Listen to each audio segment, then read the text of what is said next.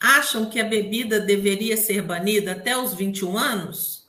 Gostariam disso? Trocariam a felicidade genuína por prazeres irrealistas? Responde aí.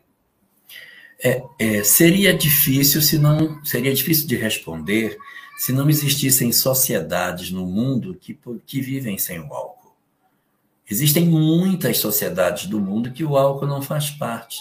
De certa maneira, a nossa sociedade ocidental ela se acostumou a achar que o prazer que o álcool produz é um prazer real. Ele não é verdadeiro.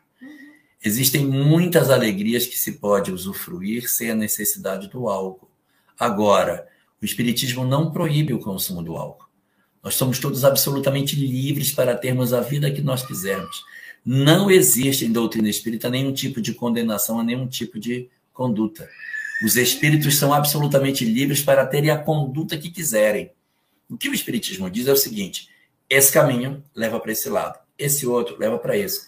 Mas não há nenhum tipo de estabelecimento de condenação. Ah, você faz isso? Ah, você faz aquilo. Porque isso não funciona dessa forma. Nós, na verdade, somos, somos movidos pela nossa consciência. Se alguém considera que a sua felicidade está no álcool, viva. Vá ser feliz. Vá ser feliz. Vá amar as pessoas.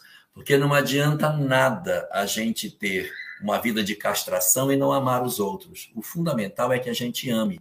E não existe nenhuma vedação em doutrina espírita para o consumo do álcool.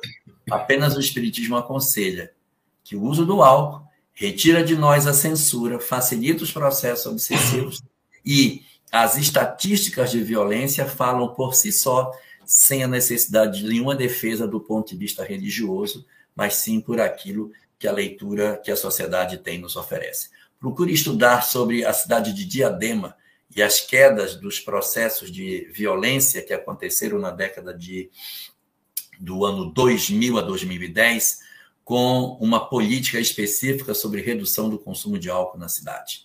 As estatísticas falam por si.